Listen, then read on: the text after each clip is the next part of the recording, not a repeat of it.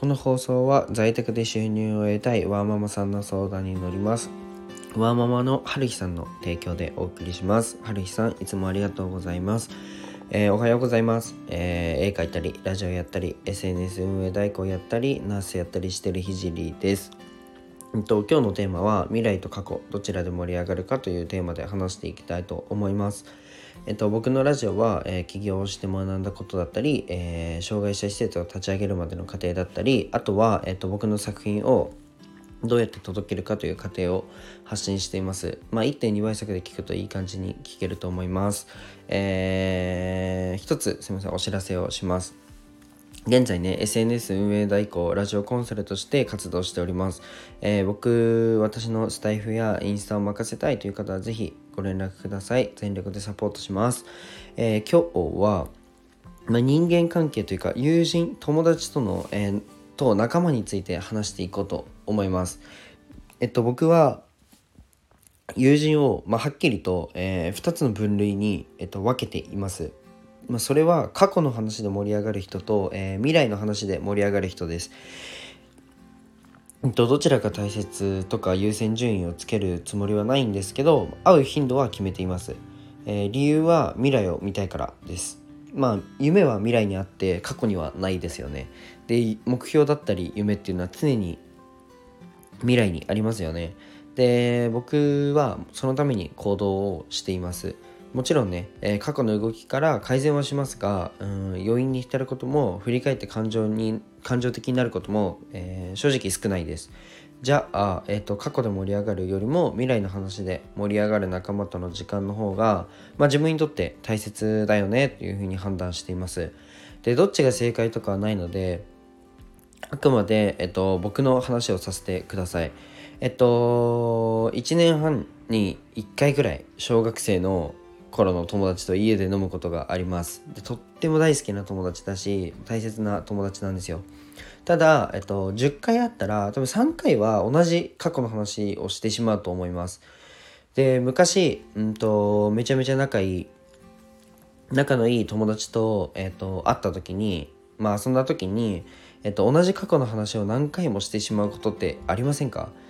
で全然無駄なことじゃないと思うし、えっと、とっても有意義な時間だと思います。でも、えっと、僕はなんか最近どうみたいな時にって言った時にいや最近はこんなことに挑戦してていやそのためにこんなことを考えてで今こんなことこうやってるよみたいな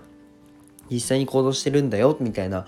えっと、具体的に行動に移してるような友人と話すのがもう超好きなんですよ超好きで、えっと、例えばうーん今日会った友人が3ヶ月後にはもう違う挑戦してたり、うん、と挑戦の規模が大きくなってたりするとめちゃめちゃワクワクしませんか？そんな人との、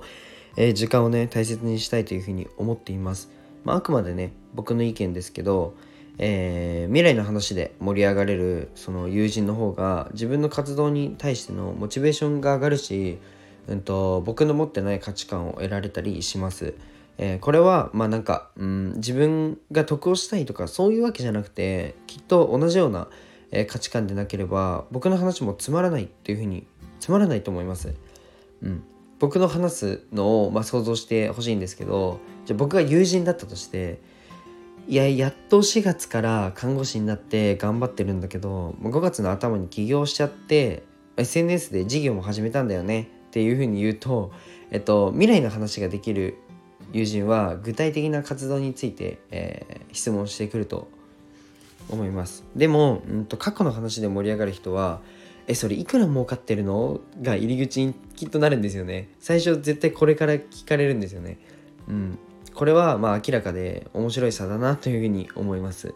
でねきっと後者の人は、うんと、僕の事業の仕組みとかロジックには興味がなくて多分目先の数字にしか魅力を感じないでしょう。でまあ相手にとってもうん自分にとっても楽しい時間ではなくなってしまうのでまあ会うのは本当に1年半に1回ぐらいでいいなというふうに思っています。まあでも勘違いしないでほしいのは、もう友達のことはめちゃめちゃ好きです。もう大好きなんですよ。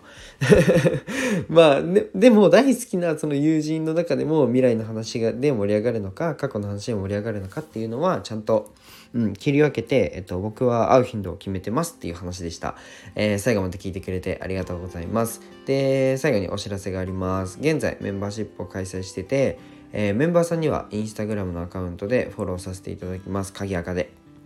で、その鍵垢にて、えー、ライブ配信だったり投稿を行っています。今は、